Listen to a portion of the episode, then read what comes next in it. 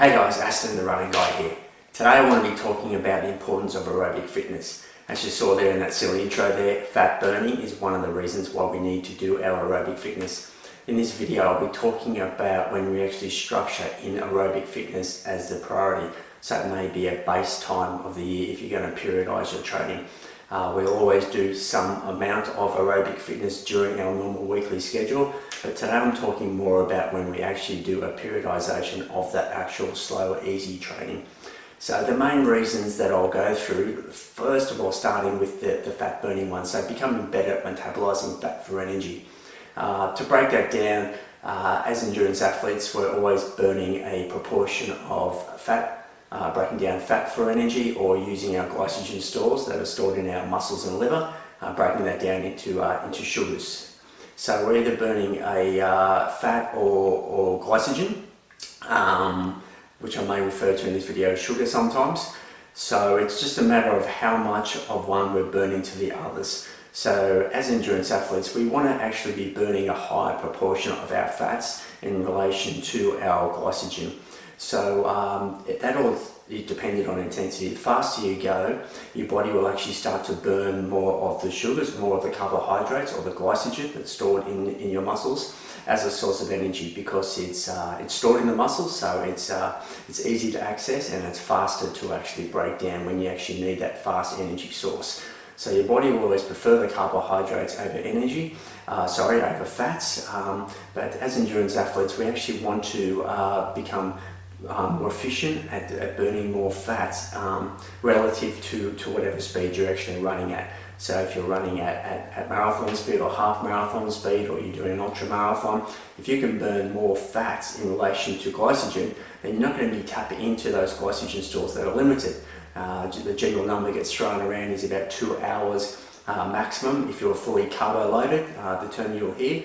So um, once you have carbohydrates, we all know are hitting the wall. Um, so you really, really um, are struggling then. So the idea is you're always going to be burning some of the sugars and the carbohydrates, but you don't want to be burning it too early or, or too much um, early on in the race because then you are going to hit the wall. So, so with the aerobic training, as long as you're actually keeping your heart rate down nice and low, um, the conversation pace is, is the term again that they use a lot.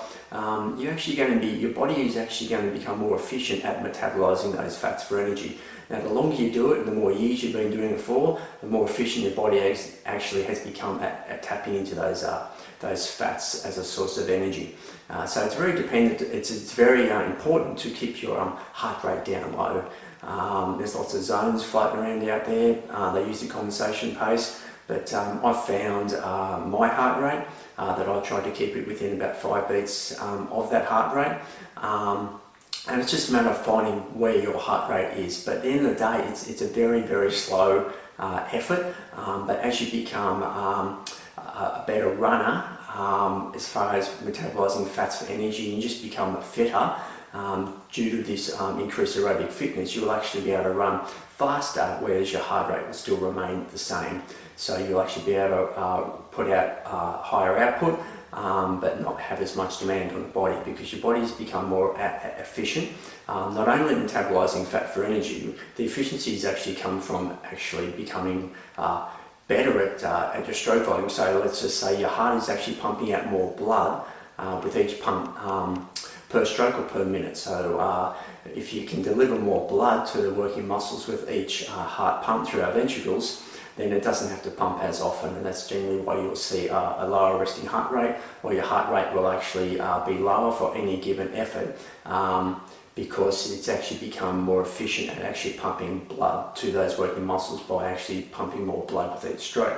The other thing is what you're actually doing there is you may have heard capillary density, but capillaries are the little vessels that are actually feeding all the um, oxygenated blood into your into your muscles and, and getting rid of the waste products. So so when you're actually doing a long aerobic um, training, such as a base period, six, eight, ten weeks, 12 weeks, whatever it may be, um, then you're actually going to make those capillaries more efficient. Um, and you're actually going to uh, increase the, the density. So how many you're going to have um, per, per, per, per um, muscle cell. So, so uh, if you can actually pump more blood with each um, stroke of the heart and you can actually um, oxygenate that blood more, by um, increasing your red blood cell count, your mitochondria, and actually getting that blood into those working muscles and get rid of those waste products, waste products quicker, then obviously you're going to be the muscle cells become more efficient, um, which is going to lead to uh, you becoming a better athlete.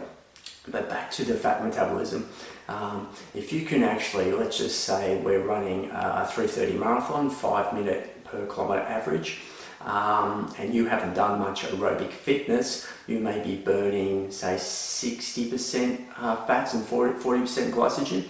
Now, if you went and did a 12 week uh, aerobic fitness training where you've kept your heart rate low, you may now be running at the same pace, the same intensity, 5 minute per k, 330 marathon pace but actually be burning more fat. So you may be burning 75% fat, 25% glycogen. Now they're just numbers as to use as an example, but the idea is that you're actually burning more fat, which we have a lot of fat storage on our bodies. Our body's very good at, at finding the fat to um, to break down to, to use as an energy source so we don't have to worry about uh, ever running out of fat it goes back to our primal days were hunters and gatherers and we'd have to be out there for days hunting for food um, and we're able to do that because our body is very good at breaking down fat for energy. Um, so if you can actually be burning more fat than glycogen in a marathon, then you're not going to be tapping into those glycogen stores at a fast rate and then eventually running, running low and hitting the wall. So it's all about just doing this long, slow aerobic work to become better, more efficient at burning your carb, your, your fats um, in, in relation to your glycogen, so you can actually go further and faster for longer. It's also about increasing the efficiency of our muscle cells. So, like I said, increasing our pipe work, those that capillaries, so increasing that oxygenated blood flow into the actual muscle cells, and uh, including with the waste with the waste out.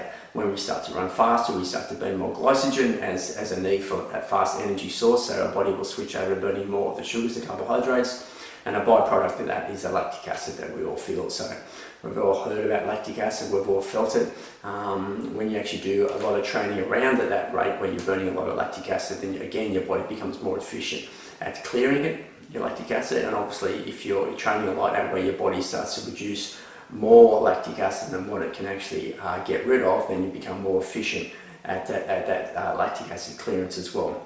But today we're just talking about the aerobic fitness. The other thing you're doing is, um, because you're out there for longer and you're generally running a lot slower, you can generally run high volume, so you can be out there for, for, for, for further, so your weekly mileage may actually go up. So that generally means you're actually building a lot more strength in your body all over, um, a bit more integrity within the body, uh, whether it be the, the soft tissues, the, the, the, ligaments, the tendons.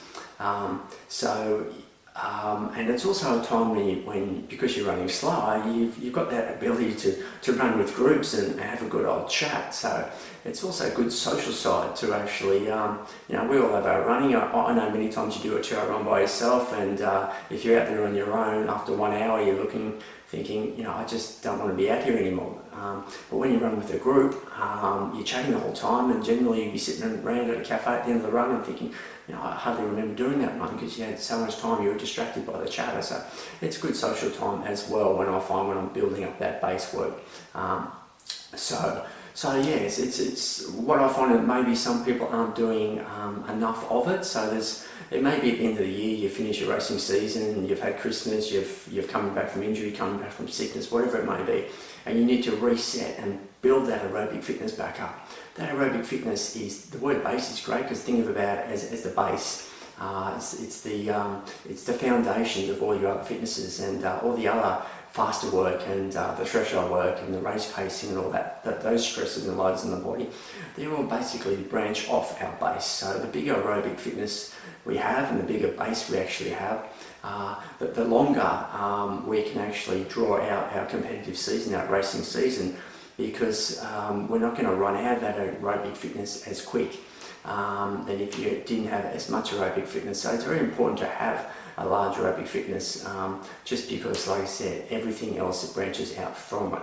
Okay, so to summarise why we need to do this aerobic fitness, this base work is to become better at metabolising fats for energy. So we're not tapping into our glycogen stores that are limited uh, whilst we're out there uh, racing. The other one is to uh, increase our, our pipe work, our, our delivery system into our muscle cells so we can actually get more oxygenated blood into our muscle cells and get the waste products out faster. So our, our muscles become more efficient at actually handling that workload and also just to build that um, overall body strength, that integrity back into our body. And like I said, the social side of things, you know, it's, uh, it's very easy to do or hard uh, threshold and interval work on our own. There's not a lot of chatter, but you know, at the end of the day, running is about health and it's about the social side of things. And um, it's a good time to, to chill out a little bit, uh, give that body a time to sort of relax, refresh, and, um, and catch up on all the gossip. Alright, so that's it. Um, if you haven't subscribed to the channel, uh, please uh, subscribe. Uh, click on that little bell uh, symbol there so you get notification when I release a new video. Uh, like and share if, if you like this video and always check the show notes and the details below. I also have a link over to my uh, website, therunningguy.com.au where you can contact me and hire me as your coach. Okay, thanks, bye.